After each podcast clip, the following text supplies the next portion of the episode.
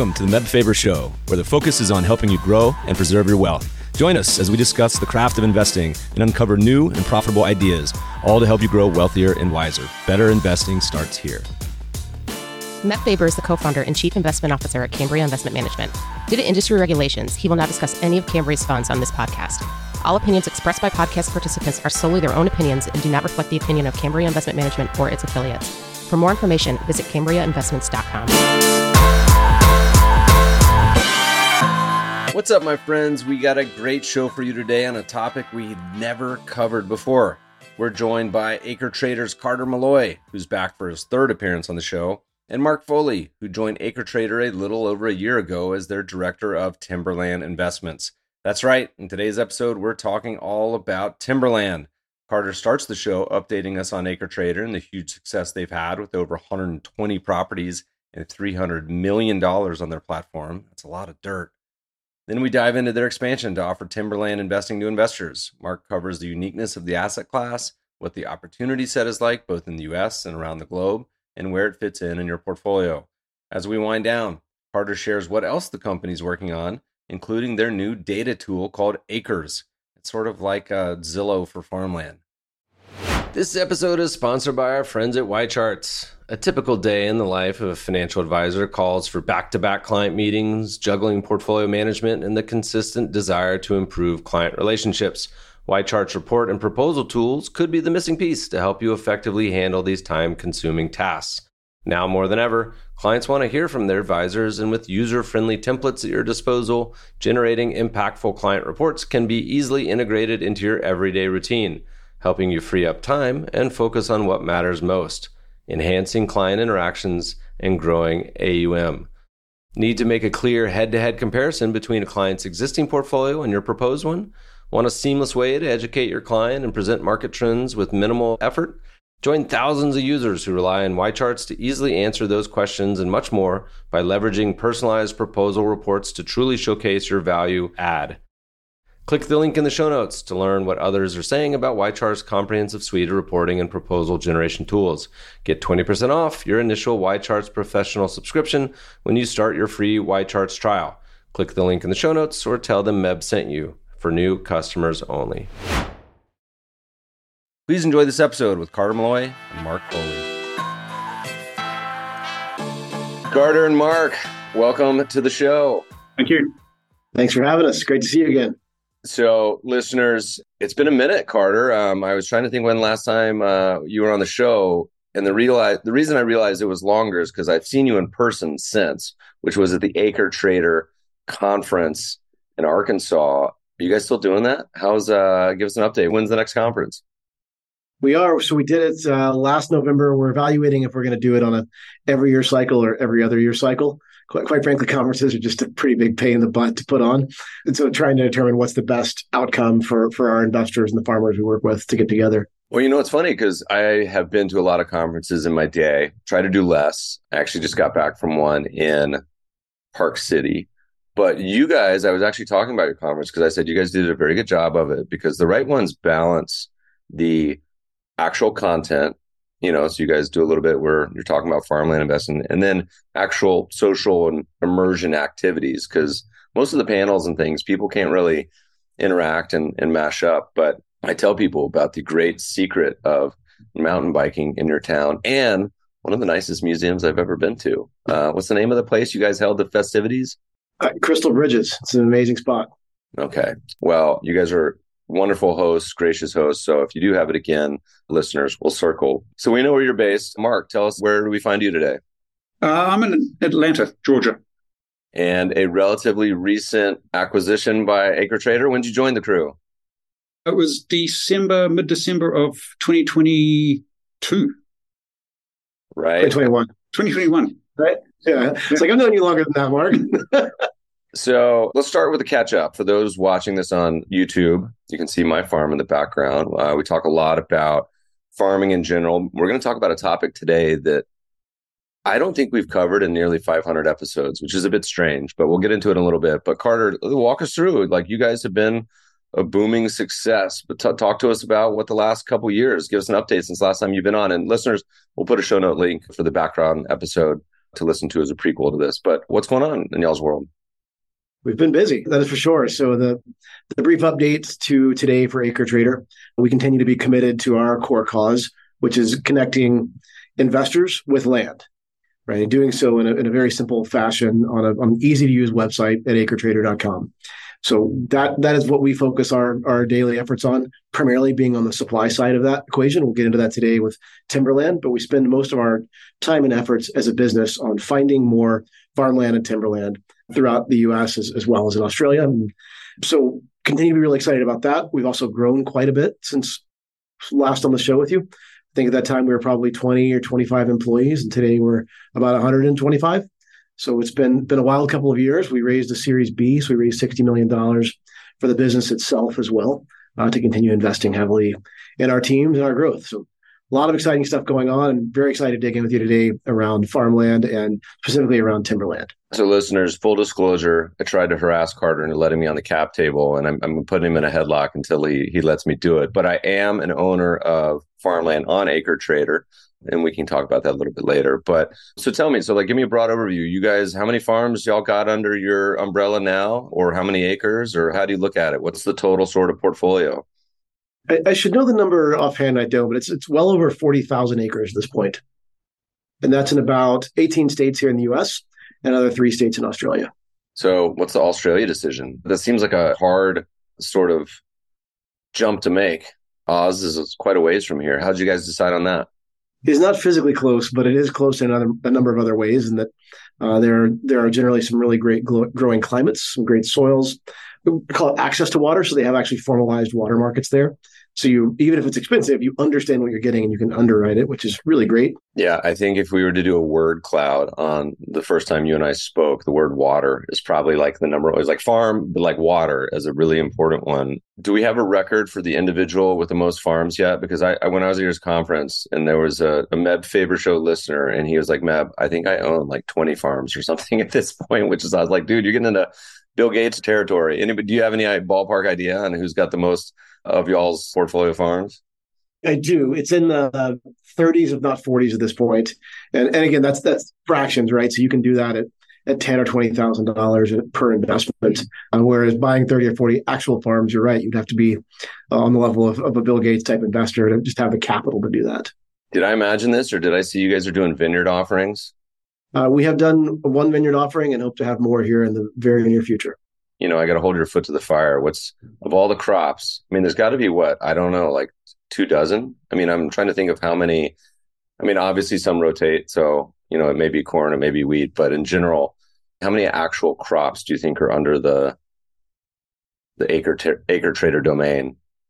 It's definitely dozens, right? And I, I, wish I knew the exact figure, but you'll also have a lot of crop rotation where maybe you'll grow potatoes one year and, and uh, you know something something different the next year as you want to rotate between crops. So we're, still very heavy corn and soybeans. That's something like sixty percent of U.S. farmland is in those two crops, and so we we view those as very important as an important part of any potential farmland portfolio as having this sort of core stuff there. And then you know, I think a lot of people get pretty excited about what they see on their kitchen table, and that's usually a smaller percentage. And uh, now again, I'm excited also to have uh, Timberland play a part in that as well, as we see lots of institutional investors and interest there.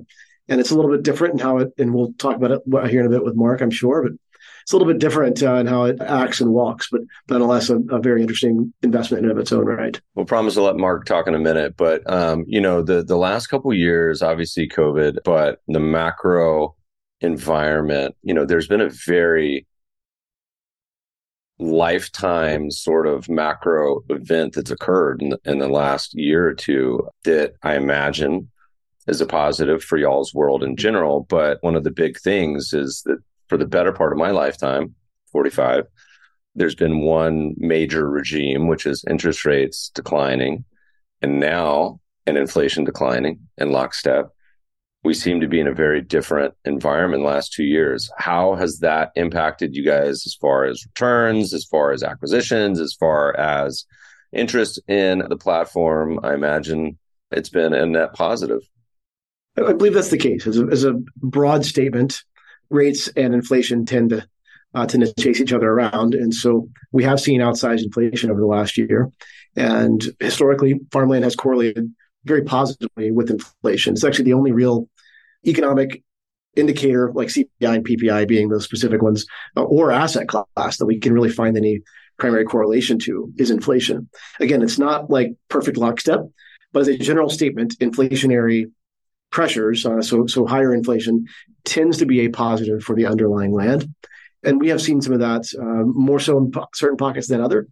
But it, it, makes sense, right? We we grow food, fuel, fiber, structures for buildings, right? All the things that tend to be like actual components of inflation itself as, it, as it's calculated.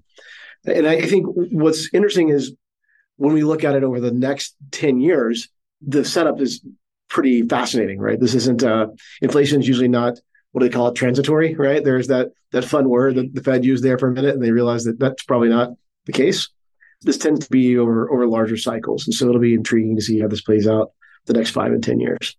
Yeah, I went to the store yesterday, and I don't know if Amazon is like intentionally trying to destroy Whole Foods, but man, the experience is totally degraded. But not my point. There's plenty of great grocery stores around here. But I'm trying to make tonight the famous Zuni roast chicken, San Francisco restaurant. You know, it's been doing this for 40 years. Want to try to make it. Part of the recipe calls for pine nuts and, you know, in basil or whatnot ever. And I, I tried to go buy some pine nuts for the recipe last night. And it was $17. And I said, look, I, you know, I don't know what this is going to add to the recipe, but it can't add $17 worth of enjoyment. So I, I told my wife to go steal some from my mother-in-law. I said, "Can you just get a couple tablespoons? Just don't tell her. Just just grab some." So inflation, you know, it's definitely picking up in places. Some expected, some unexpected, but it definitely feels very very real.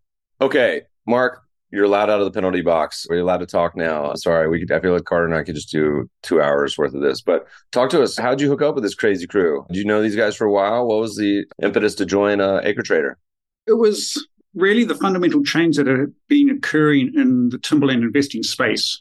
The institutional market had changed, and a lot of the institutions were bringing the acquisition and the management of timberland in house.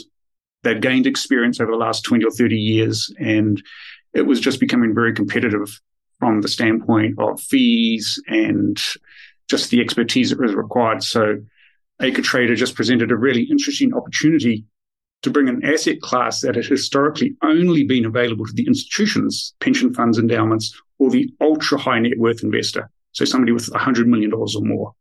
And by getting back to the fundamentals of going out and looking for land, acquiring land, managing land, but for a completely new investor base, it was really fascinating and exciting. You know, when we think of timberland, I was thinking of my very first book, Ivy Portfolio, I was also joking with someone this weekend who was getting ready to have their first child. I said, "You know how many books I wrote before I had a, my child?" I said it was five. Edited two more. You know how many I've written since? Zero. He's almost six now. But my first book talked about timberland a lot. And the interesting part is it was talking about the endowments. And so the endowments, you know, were often early into some innovative ideas that most people wouldn't consider to be pretty traditional, partially because they were hard to access for similar mentions as farmland, timberland definitely overlaps on a number of these. And I said there's a few public choices, but like farmland, they're not particularly exactly what you're looking for. And we can dive into that, that little bit. But give us a little background. Are, are you new to the timber world? You've been doing this for a while. Did I see you cross paths with some of our former guests? We've had a lot of alums at GMO and, and a few other places. Give us a little uh, mark history. Originally from New Zealand, started out in primary manufacturing in New Zealand and pulp and paper. So New Zealand's a large agricultural economy. We have a large forestry base, uh, agricultural sheep everywhere.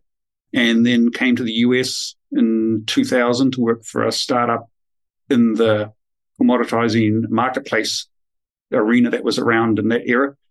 And then came to GMO and worked with Jeremy Grantham for eight years in his timber group. And that was really where I really got into the asset class from a quant and a management aspect. So Jeremy Grantham brings that quantitative expertise to analyzing data and trends and mean reversion, and then the physical visiting to the property, how to put together a management plan. What are we actually looking at? Was the best of both worlds, that field experience and then that really crunching number by program that Jeremy and his firm is renowned for. I was laughing because Jeremy, we've had on the show a few times, but there used to be like the GMO asset class projections, and it's like quant. It's like you know various points of the cycle, but today it's you know kind of not great for everything. But there was always like timber on the right. It was like timber was the one one that was hanging out, and now we got emerging markets and value. I think are really the standout. But I used to always laugh because it always be timber uh, as the less volatile choice. Okay, so been at this for a while. You've been doing it globally give us let's do the like uh 300 foot overview. Well basically in a timber investment you're buying a bio- biological engine. You're buying a commodity a crop that is historically been grown in these regions in the us and we're just managing it for a range of outcomes whether that be a certain type of product that we're wanting to target whether it be saw timber for housing construction or pulp and paper manufacturing. But we're also just managing the biology and just trying to assist nature. We're not really looking to change nature in any way, but we're we're thinning trees, we're replanting, we are managing the forest, or working to keep out invasive species, managing the natural environment.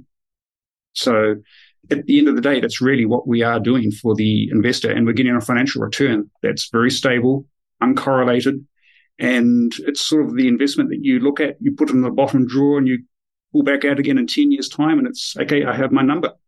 And so, how does it work? So, like, from someone who's imagining thinking about this, and they buy some timberland in Arkansas or wherever and Georgia, is it traditionally where there's one, you know, plot of land or one farm you guys are buying where hey, you get one cash flow every, I don't know, 10, 20, 30 years and that's it? Or like how, how or do you like try to cull part of the forest every year so it's like a, a consistent cash flow? How's that work out?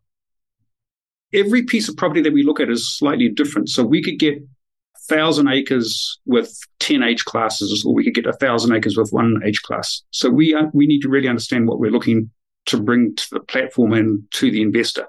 So we like to have a property that has preferably a mix of different pine age classes. So then we're laddering our portfolio like we do a bond portfolio. So we've got some three year, we've got some 10 year, we've got some 15 year and some 25 year.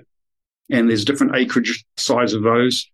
And then there's some hardwoods in there as well, which are a different market. So our job is to really understand what we're buying, why we are wanting to buy that particular piece of property, in terms of how we're going to manage it, and then putting together a, a physical management plan based on our going out and looking at the property. It's very important to go out and look at the property. And then we, to your point, we will thin a certain standard trees in year two. We will final harvest a year, some trees in year six.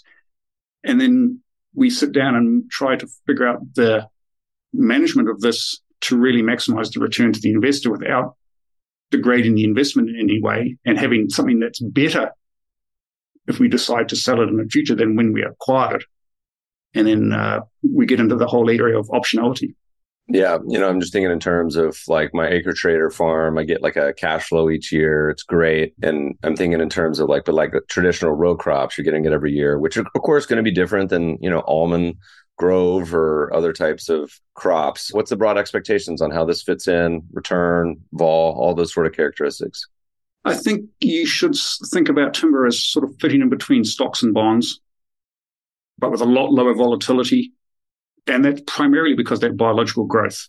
And uh, there's a lot of academic research that have looked that that has looked at forests from the standpoint of the financial return and where that return's been generated from and around about 60 to 65% of the re- return over a cycle of trees is coming from the biological, biological growth. So falls in between stocks and bonds, much lower vol- volatility, non-correlated, but correlated with inflation. So as we think about this, you know, I think a lot of listeners are probably recall of all the commodities, nothing went more haywire than than lumber. I feel like over the last few years and this is from someone who just knows very little about the timberland space. What's the end product demand? Is it housing? Is it global economy related as far as paper, other products? Like where are all these trees going? It really depends on where you are in the market in the US. So there's sort of five distinct regions, but at the moment we're focusing on the US South, which is primarily housing driven with pulp and paper and wood chips exported to Europe. Now, if you go out into the Pacific Northwest, again, it's housing, but also we have the Asia market that we sell into. Then if you go into the Northeast, you've got your hardwoods and they're globally traded. The high value hardwoods are sent all around the world and into the US market. But in terms of furniture or industrial products, rail ties, pellets, etc. So it's really difficult to simplify down timber is going into one area because depending on the type of forest you're buying, the age of the forest you're buying, there's all the different markets. So the younger trees that we take from thinning wood will go into wood chips and make pulp and paper. The second thinning with larger diameter log will go into two by fours. Then the larger goes into the structural lumber, the two by tens, two by eights, and all different markets and all different cycles. So our job as a investment manager is to identify the forest that makes sense, but also understand where that forest fits into the current landscape in terms of the markets that we're going to be selling that wood into. And hey, Mark, can can you speak to on, on that topic as well? Just speak to a little bit around the optionality. Yes. Right.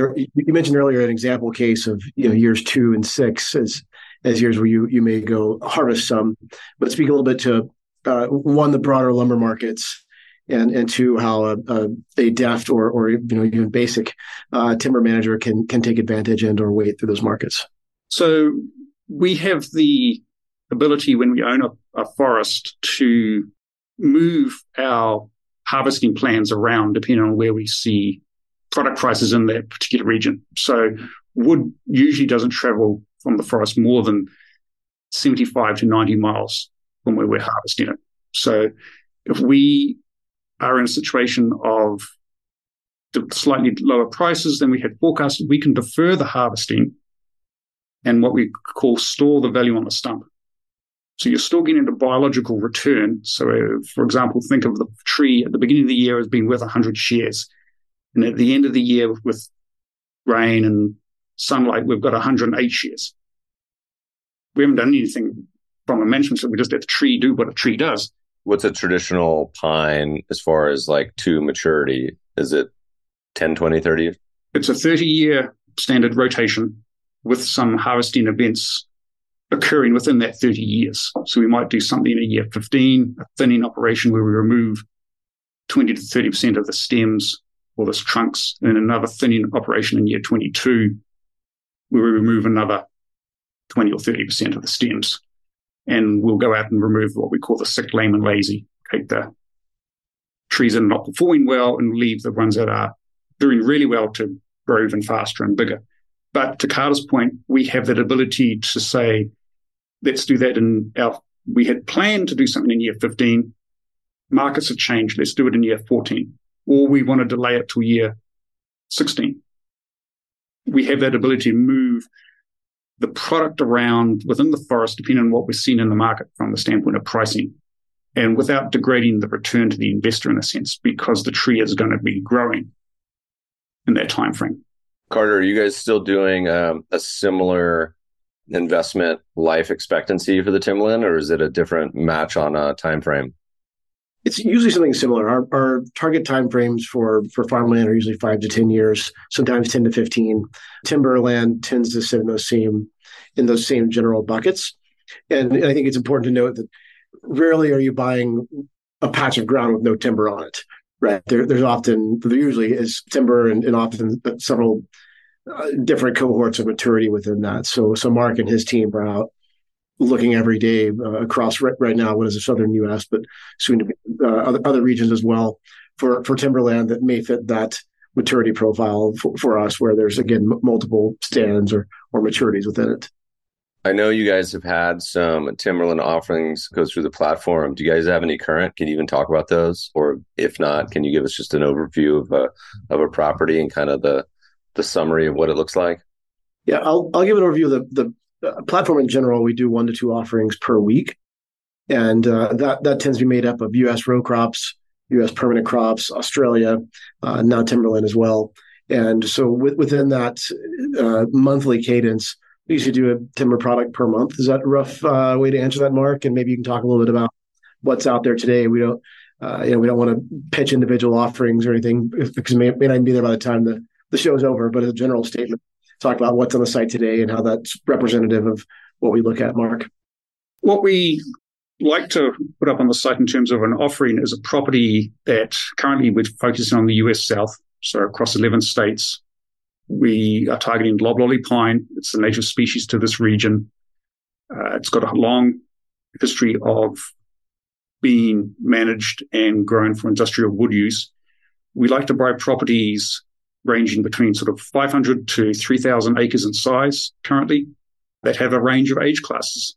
And that gets back to the ability for us to manage those age classes and associated cash flows to the best of our ability. So we like the southern uh, yellow pine markets. It's the biggest market globally for industrial wood production. It's very deep, so there's a lot of uh, options to sell your wood, but there's also a lot of options for groups out there to come and harvest that timber for us. And we just like the the long term projections of where we see this asset class in the south. Mark touched on a, a fun theme there that we probably don't highlight enough as a business, which is that 500 acre to a few thousand acres within timberland, similar with farmland, where it's a higher value per acre. We look at you know 100 to 1,000, maybe 1,500 acre tracts. We, we would call that the lower middle markets. And why that's important is because there are fewer, if, if any, in the case of some of the timberland acquisitions we've done, there's certainly fewer institutions playing in those markets. And so you can actually find real opportunities where there's dislocations uh, around pricing and or opportunities for alpha uh, when investing. Yeah. Talk to me a little bit about some of the risks. You know, I mean, I feel like uh, you most people understand. Hey, you have a traditional crop like corn or wheat, and you know weather is pretty impactful on what goes on with those crops. You get hail, they may be totally done. You get drought, you know, on and on. You get a drunk farmer, you know, uh, you know, does something and burns down the field. What's the risk mainly with timberland? Like they're so low growing. Is it disease? Like what's the main risk to this sort of yield and growth? The biggest risk that we face as a team is not understanding what we're buying and overpaying. But from once we acquire something, we face biological risks, pathogens. We have storm issues. Weather becomes a big part of it. We do a lot of work understanding how forest health is when we're looking at that property. We understand what's trying to go on within that state with regards to pests moving around within that state. A lot of the pests that do attack forests are natural and they do go through cycles. So there'll be an outbreak of a beetle or an outbreak of a, the woolly aphid moth or something on those lines that will impact your forest. But if you maintain a, a healthy forest, that's the best defense against a lot of the natural risks.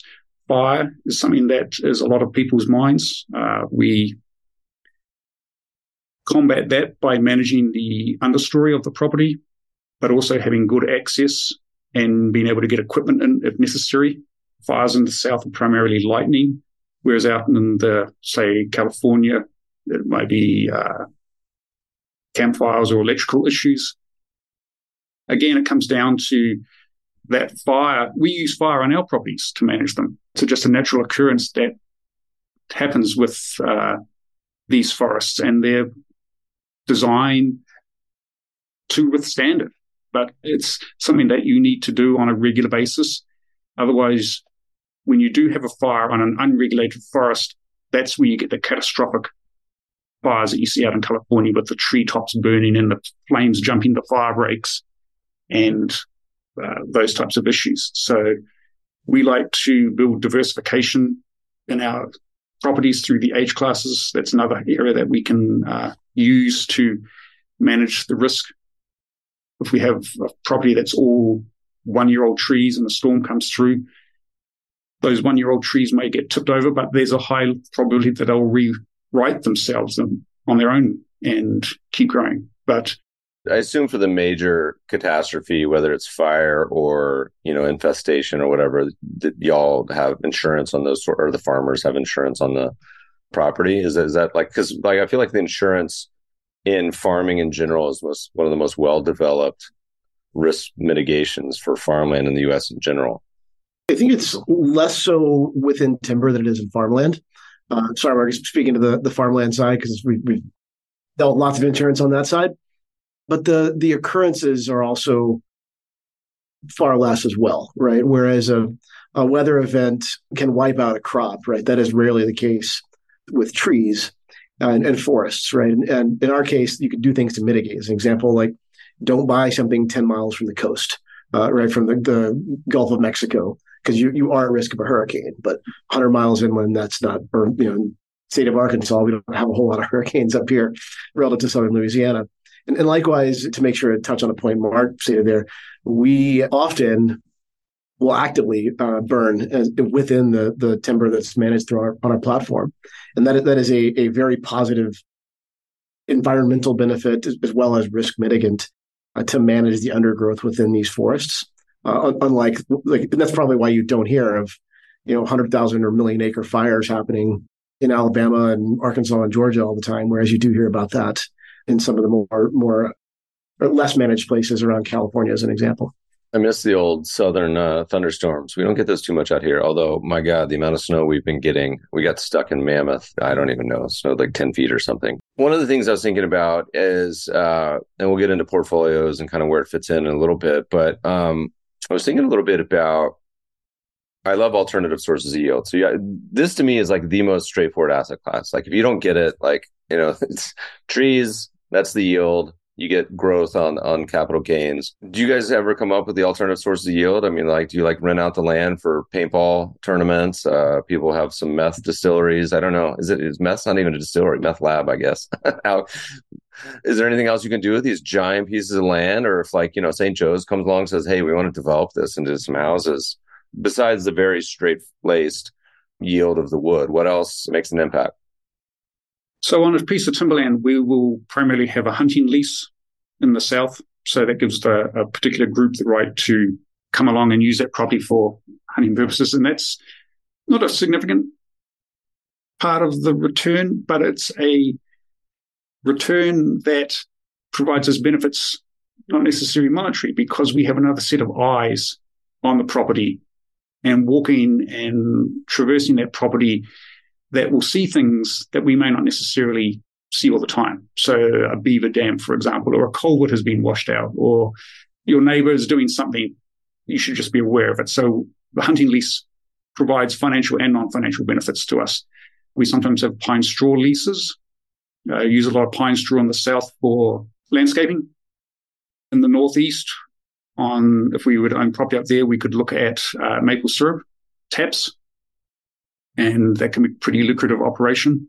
We also will have maybe out in the Pacific Northwest uh, groups coming along and using the properties for outdoor activities. So like mountain biking, uh, snow snowmobiling, trails. But again, the primary return, the primary income side is the harvesting and the managing of the timber. I think you guys need to talk that up for the investors on your platform. Say, look, all well and good. You can get this lumber farm, but hey, it's like frequent flyer miles. Like we'll we'll send you a uh, a six pack of maple syrup, or you can come hunt once a year. I, uh, I imagine there'd be a non trivial amount of people interested in some of the ancillary benefits of being a shareholder, other than just to come out and you know stare at the trees. So an idea for you guys. Mark did have a they, their team had a farm on the website uh, several months back that was growing hardwoods going into whiskey barrel making, and I, I was uh, personally just emotionally excited. That's not a reason to invest because you emotionally like something, right? But uh, that was certainly certainly fun to see. And yes, we get we get pinged uh, pretty much every single day of the week by folks asking to hunt. You guys, you guys, this is like a, you got to get a, a, handful of uh, interns on this for the summer. Say, all right, you're going to build a marketplace.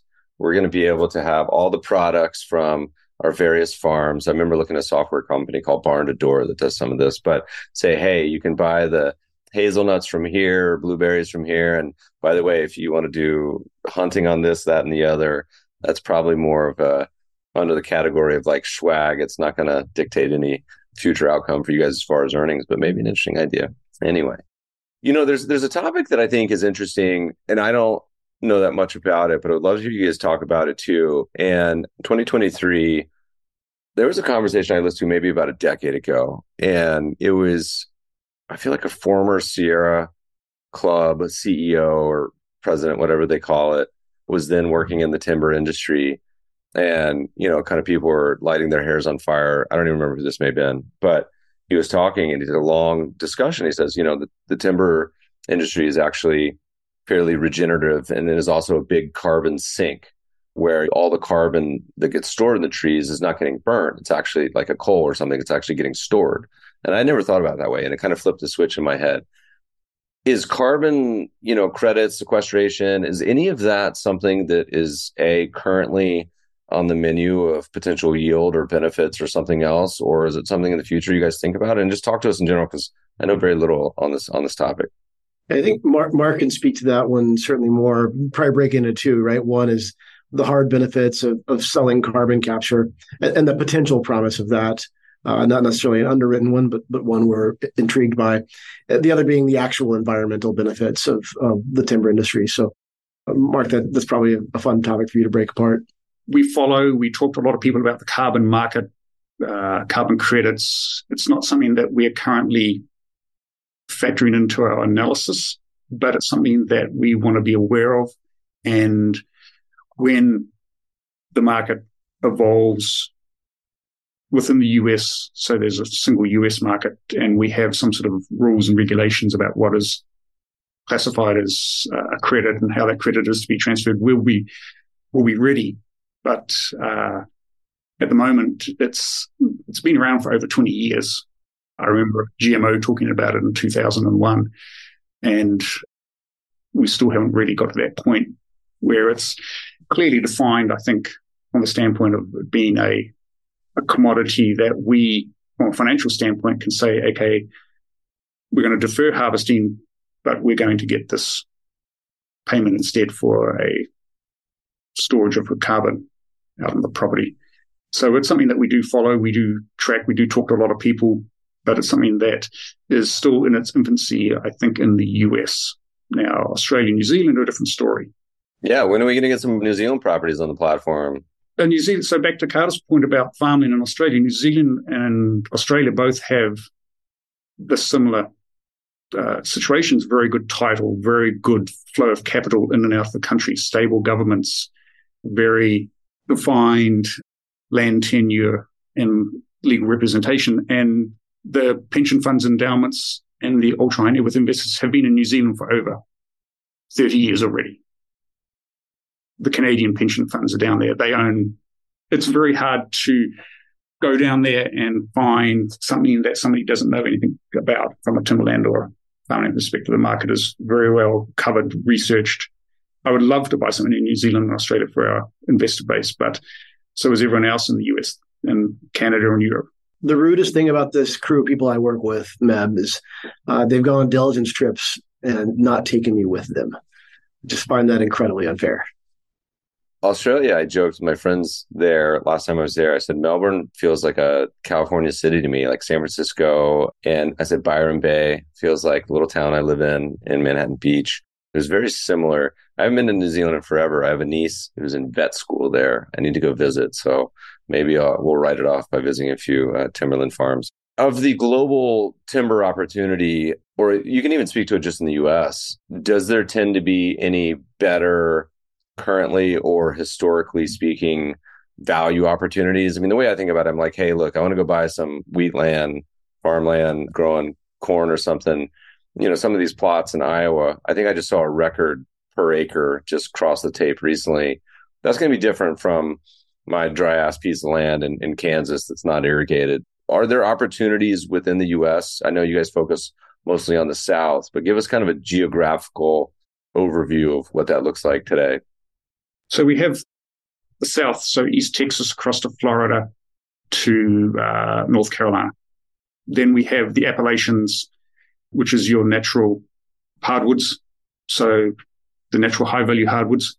Then you get up into the Northeast, so that would be your third market. So New York, Maine, Vermont, New Hampshire, New York State, mixed softwood, hardwood, natural forests again.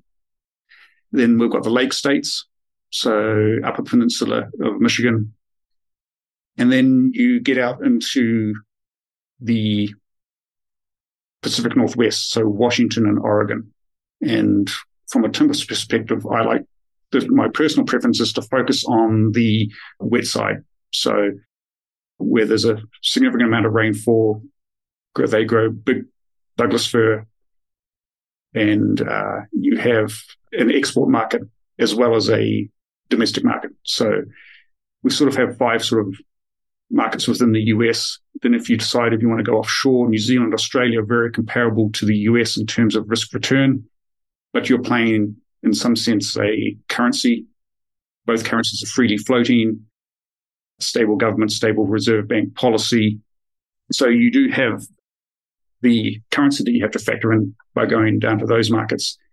And then you start to move into your more risk adjusted, but like we, you're going to get a higher return, but you're going to get higher risks. So Central America, South America, lower East Africa, and then you're getting into Eastern Europe, sort of is, is, is another market that uh, institutional investors are focused on. But those come with trade-offs. You've got potentially higher returns, but you've got much more volatility in your product. You've got, in the case of Central or South America, you've got land tenure issues. Like, do you really own the land?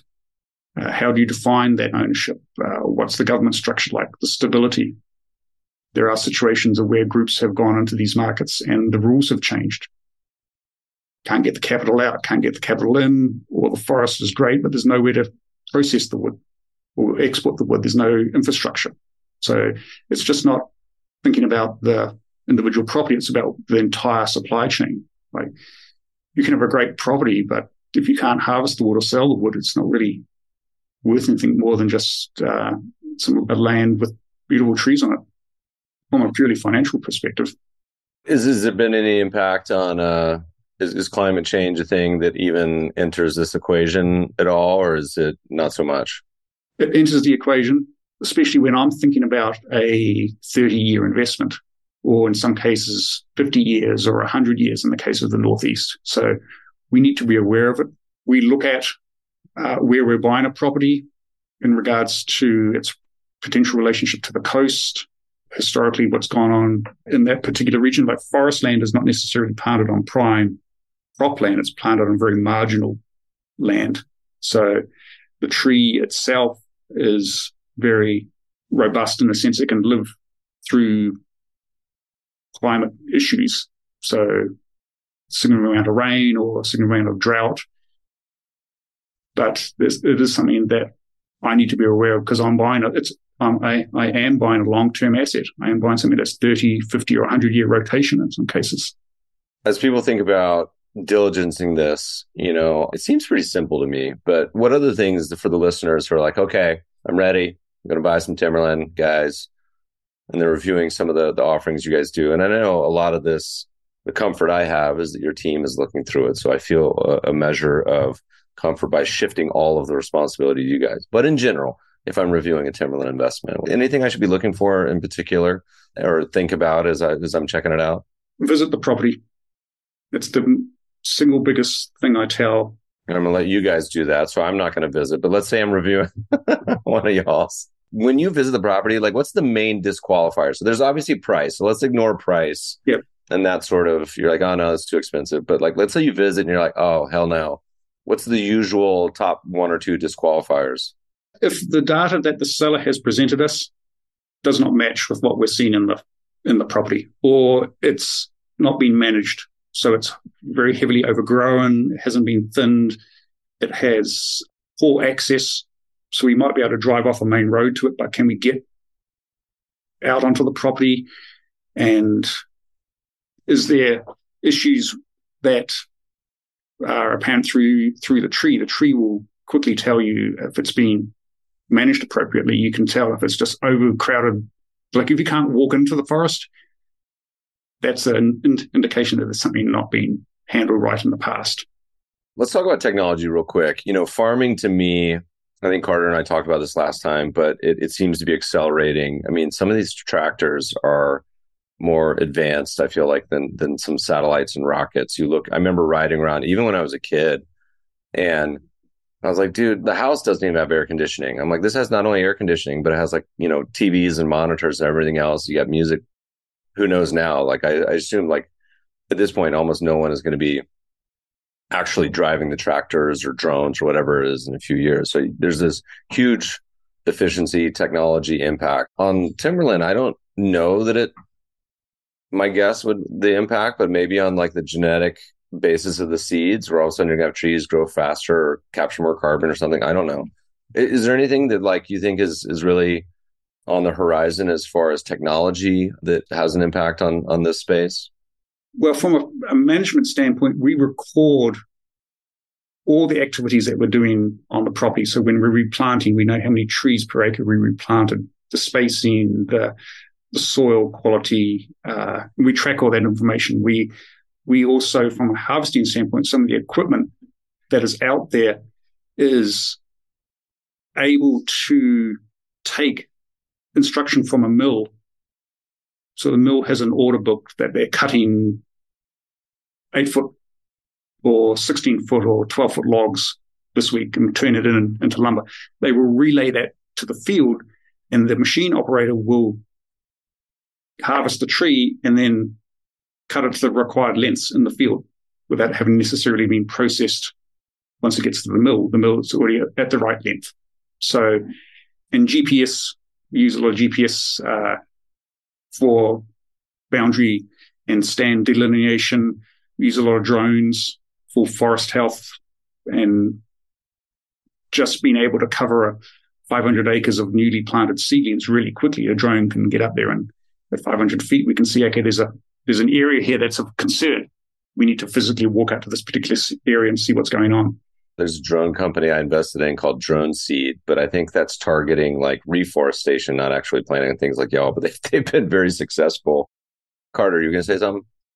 Oh yeah, I was going to uh, plug some technology we've built as well. Uh, so we have a, a, geospatial tool called Acres. We actually have a, a part and, of this public. And to interrupt Carter, by the way, I was on this this morning, and I spent like an hour and a half for no reason, just out of curiosity, playing around because there's a there's a free part of this, listeners, and I found the Mebane T. Faber plot, and I dug in. I looked at my brothers and my neighbors and everyone else. This thing is awesome. Okay, keep going. What's the domain? Oh, it's fantastic. Oh, I love that. Uh, so yeah, Acres is the name of this tool we built initially for ourselves. But it's acres.co or what's the domain? That, that's correct. It'll be acres.com uh, within the coming weeks. So oh very, man, Who, who's, who's the real... squatting on that? oh, I was the only one to talk about it. It took a year. Uh, so that's that's a whole other podcast some other day. Oh, that five letter domain, man. Good thing you got that venture funding. I, those those things don't come cheap. All right, keep going. Yeah, the time was was even more expensive than the dollars we invested to make it happen. But yeah, so we'll be over at acres.com very soon. It's at acres.co today. And that tool we built initially for ourselves uh, today has about 40 software engineers and data scientists working on it full time. And for Mark and his team, where that's incredibly effective, is doing the initial diligence very quickly, right? So finding the plot of land, understanding the bones of that land. So what are the soils like? What's the topography like? And then, and then being able to dig in pretty immediately and see historical satellite imagery to really understand uh, problem areas, especially, right? That's the, the deal that's the idea of any deal is you want to find the no as fast as possible so you can spend your time working on the yeses so that mark and team are not not going out to the farms that we could have discovered through our software was a no. It also includes really cool data like where all the mills are so we're able to and their capacity as well so we're able to target acquisition areas and be able to understand pretty immediately hey there's a very real market for the product coming off of this tract of timberland versus ah, that market's a little more dicey with only one buyer that's 40 miles away. So we're really excited to apply technology of our own within the underwriting process and, and the oversight management process as we go go through the life cycle of these farms. Yeah, listeners, it's very cool. There's a free tier, a $30 tier. I imagine you should charge a lot more for enterprise customers, tens, hundreds, thousand dollars, but it's fun to play around with and, and kind of shocking how detailed. It's like a, it's like a Zillow. I mean, it's it's a. You guys got any competitors signing in yet, or what? You know, there are some folks that have little point solutions in what we do, but in terms of you know, where we're really focused is the quality of the data. I imagine most people that are on the show have built a financial model in their lives and garbage in, garbage out, right? Most of the data that exists in our world is low quality. So I'll give you a, a quick example. Inside of our enterprise tool, we have comparable sales. This sounds ridiculous, but when you buy a house, you've got the MLS, you've got Zillow, you know what things are selling for. Commercial real estate, there's uh, huge, huge data sets out there. For what we do in the world of land, there, there's no really great organized set of data out there. So we we're in 3,000 county courthouses. We do tons of data science around that. Then we literally have a team of folks going and manually entering com- comparable sales that we can find online to help our team. So help Mark and his team as an example. Immediately, so again, I, I know how ridiculous this sounds, and forgive me, but knowing your comp sales in the area actually helps you to buy, right? Like no kidding, uh, and that has histor- has historically been uh, a very material challenge for folks buying and selling land.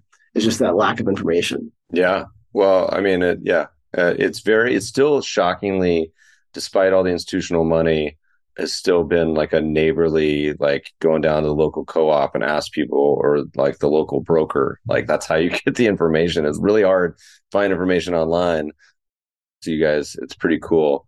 Let's talk a little bit about portfolios. You know, we've long been a big outlier here on talking about asset allocation portfolios. We just we just rolled off one of the worst years ever for stocks and bonds. So congrats to all the people listening that had, you know, real asset exposure that probably really helped last year. And and not all real asset exposure, and it not always will, but it certainly helps in a time of inflation or rising inflation thinking about the 70s the 40s et cetera. Talk to us a little bit of how this fits in. You know there's not a lot of choices. I mean i remember in my first book talking about a couple quote timberland etfs but they're not really timberland so maybe it's like private fund choices what does it look like that versus the various publicly traded ones because those got smashed last year i think the etfs were down 20% but again i think they're owning paper manufacturers processing mills all the sort of various giant public conglomerates. Anyway, floors, floors, y'all's. What does this kind of fit in and look like in the characteristics? So I, I think both across farmland and timberland, we like the land part, right? And and you're exactly right. There's, there's absolutely nothing wrong with some of those public vehicles out there, but they they tend to be also like very large operating entities and, and own lots of uh, production capacity, as an example, in one of the cases there. Uh, the other component is, is that's like why we like private ownership is because REITs and or any you know ETFs, public tickers in general, one tend to be correlated and, and two tend to be more volatile. And that whereas farmland and timberland have shown something like half, like, literally half of the vol, rough, roughly speaking, of the volatility of the S and P. It's a pretty fascinating asset classes that we work within. And then in terms of how people think about it fitting in their portfolio, there's lots of third party research out there that, that we usually point to, whether that's from Nuveen or Prudential. You know, talking about like hundred billion, trillion dollar type asset managers. They go through and look at the underlying data. And it, sometimes they'll show two to five percent, five to ten percent type of allocations. You know, we're not in the the business of recommending people allocations to their portfolio or mixed percentages and things like that. What we are in the business of is making it available to people uh, so that they can have direct access, really good fundamental understanding of what they're investing in. What we're hoping to do is compound capital over long periods of time and do so in a in a very simple and effective manner. Uh, you know, look personally, one of the hardest. We need to update our old asset allocation book. It's a summer sabbatical project I've claimed for the last four years in a row. But this summer, 2023, the thing about thinking about the asset allocation portfolio is the, the most balance always include real assets to some degree. And, and one of the most basic that we joke, it's 2000 years old, the Talmud portfolio, you know, thinking in terms of a third in each global equities, fixed income, and real assets, to me, is nearly impossible portfolio to beat, buy and hold for investors. And the cool thing is like thinking about the real assets part. What are the biggest mis- missing pieces of the global market portfolio that is not accounted for in traditional public offerings? It's farmland, timber, single family housing. And there's getting to be more and more. Kudos to you guys and others. But those are traditionally missing. And if they're missing from the public market portfolio, it usually means there's a bit of a pricing mismatch too. You need like a little toggle on the acres offering to say, hey, and I don't know if this is true yet. So it's just a joke, listeners. Like, just I, I want to mark all the Bill Gates properties because now he's going through a divorce. So these may be going through a fire sale. I don't think he has any liquidity problems. But anyway, so I think a third, you guys won't say this, but I think a third is a totally reasonable real asset exposure for the buy and hold side. Do you guys know anybody doing that? I imagine there's some in y'all's orbit that, that do a pretty heavy farm allocation. There are. And uh, it, we especially see that with farmers, right? And, and folks in rural America where they, they fundamentally understand the value and we're we're really proud and excited about that. We'll see a farmer come on from Illinois and say, "Hey, look, I'm I farm here locally. I, I love land. I want to now I get access to land and in five other states or whatever to add to my portfolio." What institutions do you guys think are? I, I know Yale, GMO, Harvard. I mean, are there any others? I mean, you mentioned a couple like Nuveen, Prudential. Who else is really like some of the big allocators or investors in sort of the, timberland, farmland world? you mentioned some of the both LPs and GPs that are out there, right? And there are more and more pensions, universities, endowments that are going both through GP funds, through through fund structures, and some that actually manage directly themselves as well. While Harvard owning, you know, very large swaths of land in, in various places. Then in, in, in the world of GPs, there are a number of scaled solutions out there. There's quite a few funds out there at this point. They primarily are for those very large institutional investors. So we're not competing with them in terms of uh, the asset class or the dollars, the, the, investment dollars. But they, they tend to focus on very large tracts of land and, and very large investors. And, and yeah, you, you, named a few of the larger ones out there. Uh, Nuveen, TIAA slash, slash Nuveen, the actual management vehicle is called Westchester. Uh, John Hancock, part of Manulife, huge manager out there as well. Really great people. Prudential, you know, UBS. There, there's a big list of investors out there, and we know a lot of them. And and generally, like really, know, fun part about this industry is it's fairly old school, and and it's pretty great people working inside of it. Yeah, I met a lot of the the names you just mentioned at your conference, so it's always uh, always serendipitous to be in person again to see people and, and attach some of those names to faces. One of the things you guys talked about in the past, so I don't want to step on any toes. So let me know where we stand with this. But I'm a cheap bastard. So one of the things that I like to think about is people that make foolish decisions. And in this case, it's not a foolish decision. It's just a personally foolish, or sometimes just life intervenes. You know, sometimes people get sick, people die, et cetera, et cetera. But anyway, they buy something that they have to get rid of. And so, look, if you're on Robinhood, you can sell it 10 times today already. But a lot of private investments, whether it's crypto investors buying a bunch of real estate in Puerto Rico, whether it's people who just got out over their skis when interest rates were zero, when they bought too many farms. Have you guys ever started to build out a marketplace yet where for secondary liquidity? Because you see where Meb's going with this. Cheap bastard Meb is like, look, can I be like the low bid? I'm going to give you just like a checking account. Say any anyone that wants out for 20% down, Meb will take it. Is is that something that's available? Like, or how do you guys think about any marketplace ideas? Because I've seen some others in the like wine investing space that have started to build it. Some y'all doing thinking about no. Yes, it's something that we want to get it right from a regulatory standpoint. We tend to be very conservative in how we operate our business and want to make sure that we take that through the appropriate channels. For some context around that, uh, we, we've actually built the technology for it we will likely augment that as well, uh, pending approvals and, and, a launch of that. But the idea around that is with, with any of the private assets or uh, private securities on our on our platform, there's a minimum holding period of one year uh, as a regulatory lockup period. After which, today, you Meb, if you want to go sell to a friend or through another marketplace, we're certainly happy to help you. But larger, uh, you know, speaking wider to our to our investors, that is our hope and has been our hope for a long time that we would have a secondary marketplace. To the extent that we've already invested very intensely in it, we've been going through uh, regulatory applications here over the last almost a year or so, and and would like to make that part of it in the future. No promises that we'll get live. There's lots of issues with it. Here's the biggest one: everyone is you right? So, you know, I'm being hyperbolic, but just about every day, if somebody's like, hey, is there a secondary marketplace? When it goes live, I want to bid on there. And extremely rarely, like like literally like one or two times that I've ever even heard of, has somebody said, "Hey, I'd be interested in selling on there." And so yeah. there there could be a buy sell mismatch on it as well. Something we, we want to be certainly very very cognizant of. Well, usually that clusters too. So right, it's like you go through an entire regime of ten years of bull market in the U.S. post financial crisis, but then something like you get clusters of people and or in, in 2008 would be like an entire economy, but but other times like 2000, 2003, or right now, you know, who's upside down?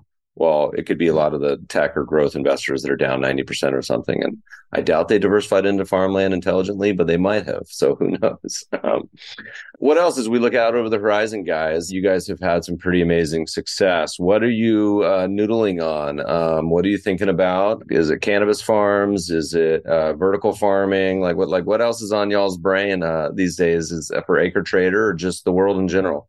Sure, I'll be specific too. One is resisting those kinds of things right? So vertical farms and cannabis farms I can be explicit about, or tokens.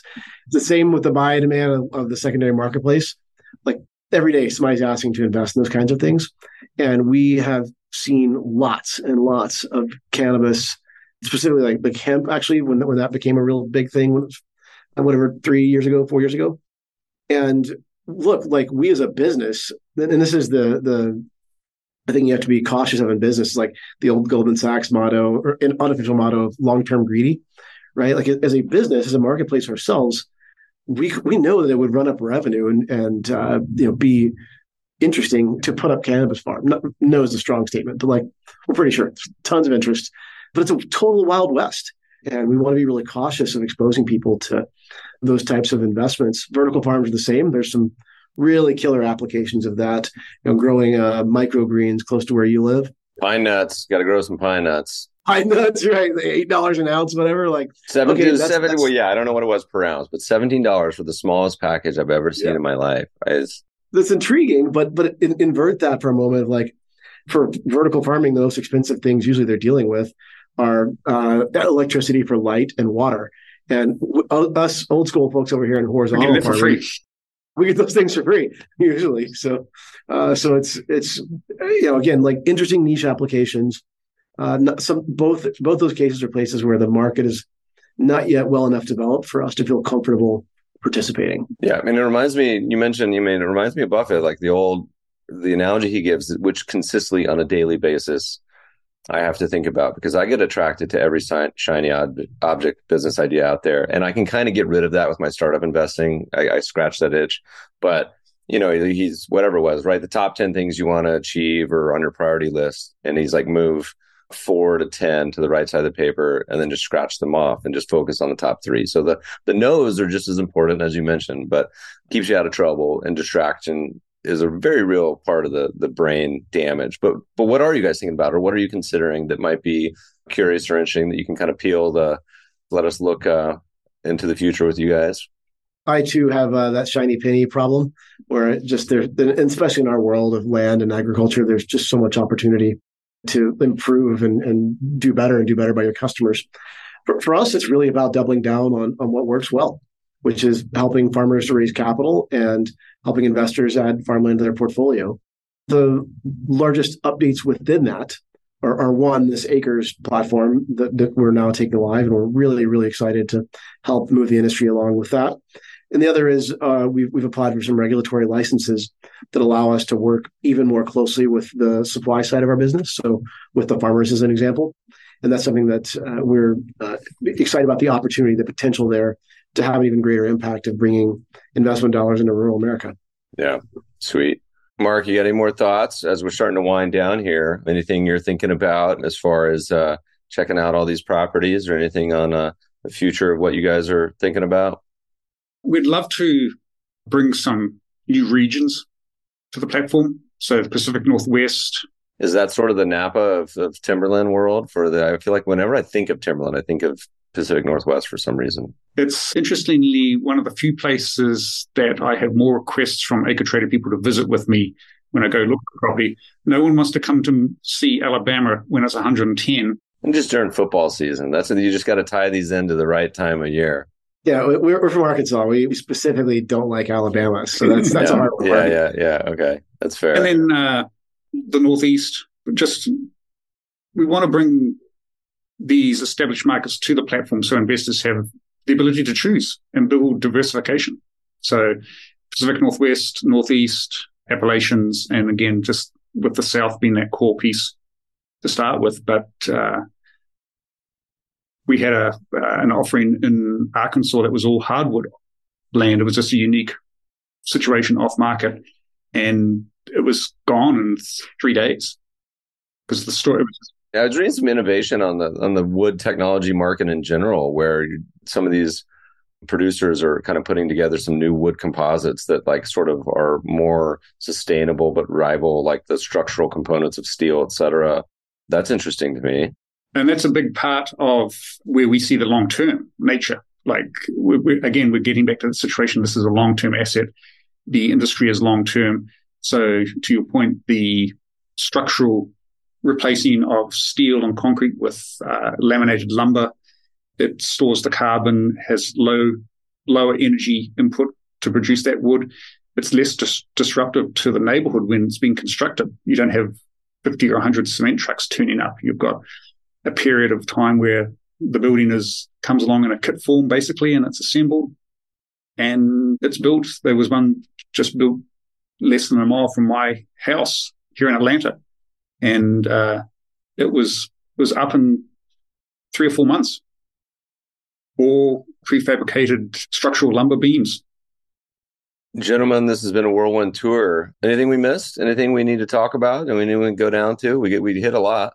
I think we covered it. I mean, we you know, I, I, always try to not be pitchy on your show. You know, it's like how do you do it? It's easy to create accounts, but but outside of that, we're we're good. Well, to to the listeners out there, I would suggest one thing to do, and that's to whether you're going to buy or not, sign up for the AcreTrader email because I get a handful of these, and you can set it up so it goes into a Gmail folder, so you don't even have to see it every day. But it's fun to sort of voyeur and I do it with like Masterworks on art. I do it with you know AngelList on investing, um, VinoVest, on and on. Um, because I at least like to see and I like to review, and, and then once you start to review, I feel like enough.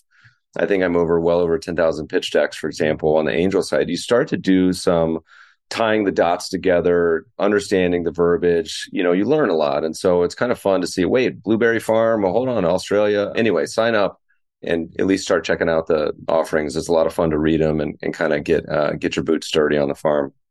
Gentlemen, all right, so we can find you acres.co, AcreTrader, soon to be acres.com. Where else can we find you guys? What you're up to? Are those the best spots? Yeah, we got great teams online. So acretrader.com also just has lots of great content on it. So there's a lot to consume there, right? To go, even if you don't want to invest, just to go learn about it. It's fun to know where our food comes from and how and where our paper and, and timber products come from. And we've got lots of great free resources there. I don't know the answer to this, but do you guys have a uh, AcreTrader Instagram, TikTok presence yet? Or have you joined the 21st century? I don't. I have no idea how those things even work. Uh, but uh, we we do have presence in all those places for sure. Oh my god, you guys got all sorts of followers on that. I mean, the the, the farming community is a lot bigger than uh, people think. Very cool. Well, AcreTrader's on uh, Insta. I don't know if you're on TikTok. We'll see. Gentlemen, thank you so much for joining us. It was a blast catching up. Great to talk to you as always, man. We appreciate you. Podcast listeners will post show notes to today's conversation at mebfaber.com forward slash podcast. If you love the show, if you hate it, shoot us feedback at themebfabershow.com. We love to read the reviews. Please review us on iTunes and subscribe to the show anywhere good podcasts are found. Thanks for listening, friends, and good investing.